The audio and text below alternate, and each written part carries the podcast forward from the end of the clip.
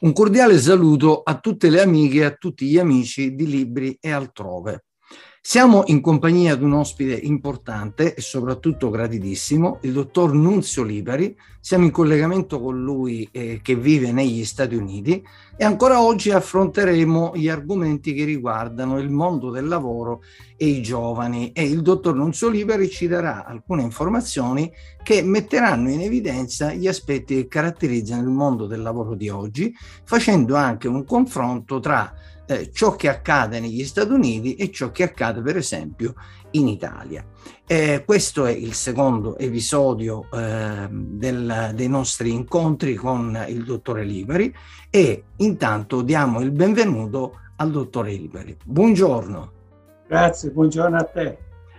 Allora, ehm, cominciamo subito con la prima domanda. L'argomento di oggi è il settore industriale nel XXI secolo. Dottor Liberi, potrebbe descriverci qual è lo stato eh, degli aspetti, diciamo, del settore industriale presente e se può anche anticiparci qualcosa su quello che secondo lei sarà il settore industriale nel futuro.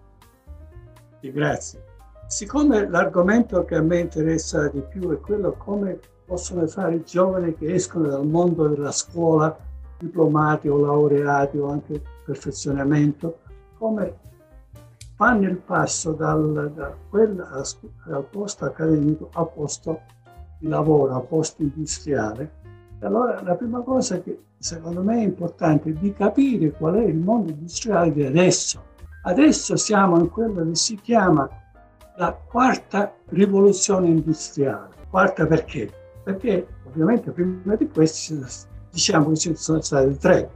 La prima rivoluzione industriale è stata nel, XVIII secolo, verso la fine del 1700, quando è, è, è stata inventata il motore a, a vapore. Quello è, è stato il, il passo critico per passare dal tipo di economia prima, che era soprattutto soprattutto agricola e artigianale, a una che è diventata molto più estesa e molto più importante perché ha permesso di fare tante cose in un modo molto più veloce. La seconda rivoluzione industriale è stata verso la fine del XIX secolo e principio del XX secolo, è quella che si chiama la seconda rivoluzione industriale perché quella era basata sulla sulla produzione di massa, terza rivoluzione industriale, è stata verso la fine, verso la fine del secolo scorso e soprattutto è stata data da internet, cioè ha cambiato il modo come tante cose vengono fatte. Adesso siamo nel mezzo, a principio e nel mezzo della quarta, che vuol dire che consiste nell'integrazione di tante tecniche che permettono di fare, come per esempio ro, robo, roboti, robotics, come si dice? Robotica. Tante cose come intelligenza artificiale, tante altre cose che servono a integrare tecnologie diverse in un modo molto più compatibile con il modo come noi umani interagiamo, come lavoriamo. Per poter fare questo servono delle conoscenze abbastanza fondamentali, perché adesso in tanti campi lavoriamo quasi a livello di atomi. Quindi è, è importante capire certe cose e la ricerca è molto importante. Cambia il modo come le industrie sono organizzate. Per esempio, se uno, qualunque prodotto più o meno parla, di cui uno parla, eh, ci sono tante conoscenze che servono per fare, però viene fuori, se uno fa delle analisi, delle conoscenze che, che uno usa per fare un certo prodotto, quasi 80% sono pure usate per altri prodotti. Per esempio, se parliamo di microprocessori che è nel computer, però è quello anche nella macchina, nella lavatrice, nella televisione e così via. Quindi, in certo senso, uno può dividere il tipo di conoscenze che servono a fare prodotti, cioè per le industrie, in due classi. Conoscenze che sono generali a un certo numero di vari prodotti e certi che sono specifici a quel dato prodotto che, uno, che una certa industria fa. Questo vuol dire che invece che una sola industria si preoccupa di trovare delle conoscenze comuni, ci sono delle associazioni che sono formate da tre enti principali, da certe industrie, dalle università, da certe università e da certi governi. Queste tre entità hanno tutto l'interesse di sviluppare quelle conoscenze comuni che poi vengono applicate in modo particolare per prodotti. Le conoscenze che sono comuni a tanti prodotti sono precompetitive, sono utili a tanti, mentre quelli specifici a un dato prodotto sono, sono competitive. Nel tempo in cui una compagnia fa tutto dallo zero alla fine, non esistono più, o se esistono non, sono, non hanno molto successo. Quindi praticamente eh, i giovani devono prima acquisire una conoscenza generale il più ampio possibile, però poi il mondo del lavoro, il mondo industriale in particolare, richiederà loro delle competenze che sono altamente specifiche, perché c'è una sorta di parcellizzazione del lavoro industriale. Ho capito male? Specifico meglio. Anche le conoscenze che sono fatte per il beneficio di tutti, sono fatte in modo diverso da come le persone che vengono fuori dalla scuola hanno imparato quelle conoscenze. Sì. C'è una differenza fondamentale tra il modo come le ricerche vengono fatte diciamo, all'università verso il modo come vengono fatte in industria. Allora, può un attimo soffermarsi su questi aspetti così importanti da considerare? Per esempio, nelle università uno acquista le conoscenze che poi porta con sé, ci sono delle, delle caratteristiche specifiche su quelle che sono diverse. Nel mondo accademico la ricerca, le conoscenze sono sempre fatte entro una certa disciplina. Se uno, non so, si iscrive in chimica, studia soprattutto chimica, eh, mentre il mondo non è diviso in chimica fisica, il mondo è tutta, tutto un insieme di tante cose, ma quella scuola impara solo quelle cose specifiche, chimiche. Poi in genere nell'università la gente lo, studia queste cose per acquistare conoscenze senza necessariamente sapere su che cose e come si apre. Questo modo come è fatto all'università è fatto in, o da soli o con persone che hanno più o meno in gruppo.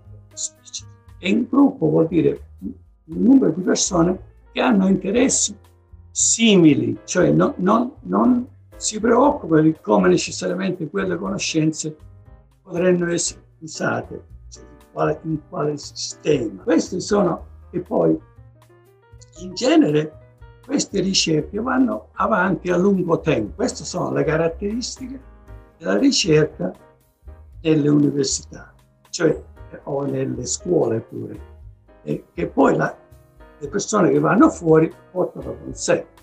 Certo. La ricerca, la, le conoscenze, la ricerca che viene fatta in industria è molto diversa perché invece di essere specifica a una disciplina è inter, interdisciplinare, nel senso che eh, nell'industria critico come queste conoscenze eh, hanno effetto su altre per determinare certi risultati che vogliamo, è interdisciplinare, è sempre più o meno focalizzata a uno scopo ben preciso, mentre nell'università uno lo fa per acquistare conoscenze. Poi viene fatto il lavoro, nella stragrande maggioranza dei casi, viene fatta team, cioè in un gruppo di persone, ma la differenza del gruppo di persone nell'università e nell'industria è che nell'università i gruppi sono più o meno persone con le stesse conoscenze e con gli stessi interessi. Nell'industria si chiama team, non gruppo,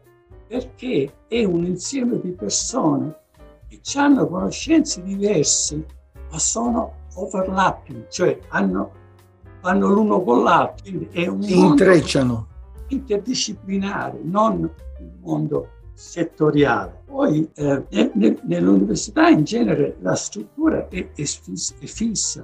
ci sono i professori, ci sono gli studenti e così via. Nel, nel, e, e, e, più o meno il professore è professore per tanti anni là, è, è, è una cosa a lungo termine, mentre nel, nell'industria questi teams sono molto dinamici, nel senso che possono cambiare abbastanza entro sei mesi, un anno, così, da, da, anche da, cambiano persone, non solo l'argomento avanza, ma le persone che lo fanno sa, potranno essere diverse, perché, sono, perché le persone sono quelle che devono portare queste conoscenze a un prodotto, quindi cambia nell'industria, cambia da settore a settore. Queste sono le differenze fondamentali tra le conoscenze dell'industria e le conoscenze dell'università.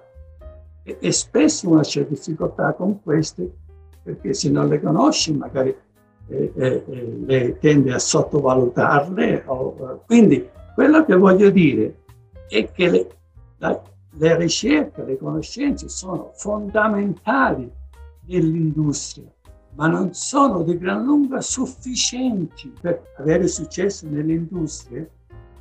Servono altre competenze alle persone che ovviamente non hanno soltanto dalla scuola. Certo, nella scuola tra l'altro, mondo accademico, parliamo di mondo accademico, si lavora su modelli in cui si simula, invece nel, nel mondo industriale la simulazione praticamente viene soppiantata dalla realizzazione dalla, dalla creazione qualcosa sì. esatto. E, e, questo comporta anche la dinamicità dei team a cui lei si riferiva perché eh, per ottenere determinati risultati concreti, non più simulati e teorici, eh, il team deve lavorare in modo interdisciplinare, cioè chi lavora insieme deve confrontarsi costantemente e quindi sì. questo richiede una notevole mobilità del team stesso. Sì.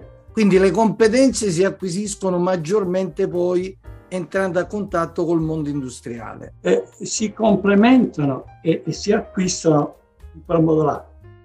Ma è importante capire e sapere che queste altre cose sono assolutamente, non solo, non solo, non sono necessarie nel mondo accademico, ma sono critiche nel mondo industriale. E, e più precisamente quello che, che voglio dire dicendo questo è che nel mondo accademico è abbastanza essere bravi in un argomento per avere successo. Sì. Quindi nel, nel mondo accademico, appunto, non, non, e, e nel mondo accademico spesso uno spinge a sapere sempre di più, di più, di più, di più. Nel mondo industriale non riesce, uno deve sapere quello che è necessario. Dopo di quello ci sono altri fattori che diventano importanti. Forse una frase che si applica all'industria, poi vedremo pure come ci sono gli esempi specifici, ma c'è una frase che dice una, eh, la catena è tanto forte quanto debole è l'anello più debole. Cioè, è, è, è inutile se uno c'ha l'industria crea catene, non anelli. L'anello è la disciplina, la, eh, la catena è il prodotto e, e nel prodotto è importante che tutte le conoscenze siano fatte al modo giusto. Sapere molto di più su qualcosa e sapere meno del necessario una fabbrica non fa una catena, fa tanti anelli buoni e qualcuno cattivo, la catena non ne fa mai. Quindi eh, questo è, è, è, un altro aspetto dell'industria. L'industria deve essere sicura che tutte le conoscenze sono quelle giuste per il prodotto che deve venire fuori. Non necessariamente il, la migliore conoscenza del mondo, ma quella che è necessaria per fare quel prodotto. Sì. Quindi, per, per lavorare nell'industria servono le cose importanti nell'università, nelle scuole.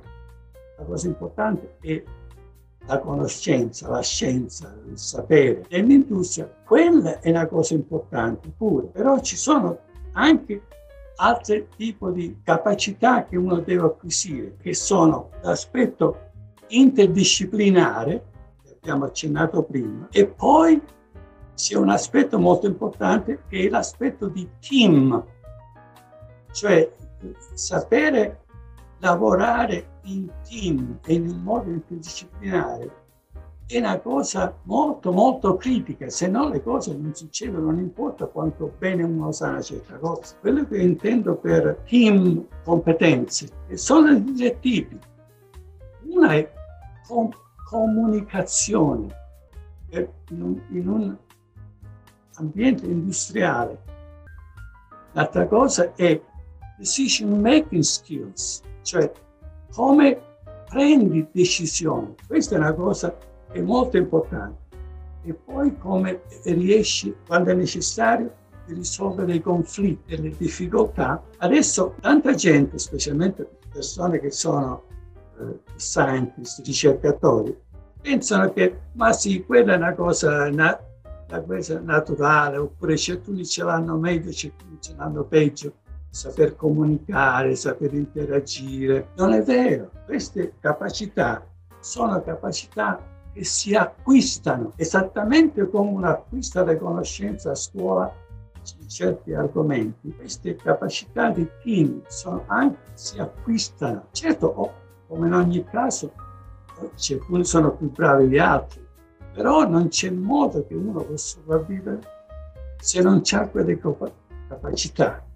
L'aspetto fondamentale dell'industria è non solo l'interdisciplinarità delle conoscenze, ma la capacità di lavorare in un team utilizzando le conoscenze e le persone nel modo migliore. Questo è quello che è la differenza fondamentale tra l'industria e l'unico e, mondo accademico. Quindi ancora mh, mm, giusto qualche minuto prima di chiudere questo nostro incontro. Quindi come avviene la transizione dei giovani dal mondo accademico a quello industriale? Eh, eh, il, mondo, il modo come avviene, che poi ne parleremo di questo nel, nell'altro incontro, e quali qualità la persona deve avere e poi come acquista queste qualità. E c'è tutta una serie, per esempio, c'è un'altra frase che vale nel mondo industriale, non è il più forte né il più intelligente la persona che vince,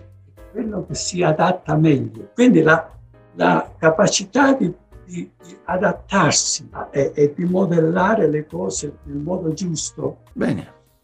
Allora, possiamo ritenere concluso questo nostro secondo incontro che riguarda appunto il rapporto che esiste tra mondo del lavoro e giovani? Sì, poi andremo in qualche dettaglio. Certo, scenderemo in modo più specifico nell'argomento nel terzo podcast, nel terzo episodio. Molto bene, allora a noi cari amiche e cari amici non resta che salutare a conclusione di questo secondo incontro col dottore Lipari in collegamento con noi dagli Stati Uniti d'America, non resta che salutare voi salutare soprattutto il dottore Lipari per la sua disponibilità e per tutto quello che ci sta insegnando nel corso di questi incontri. Pippo Lombardo vi dà appuntamento alla prossima volta e cedo la parola al dottore Lipari per i saluti. Grazie a tutti voi per l'opportunità di condividere con voi queste esperienze. Io ricordo a tutti voi che potete seguirci sui nostri social, Facebook, eh, Spotify, potete seguirci su Instagram, ma soprattutto sul nostro blog www.libriealtrove.com dove troverete tutti gli argomenti che noi trattiamo con i nostri esperti. Un grazie ancora, alla prossima volta.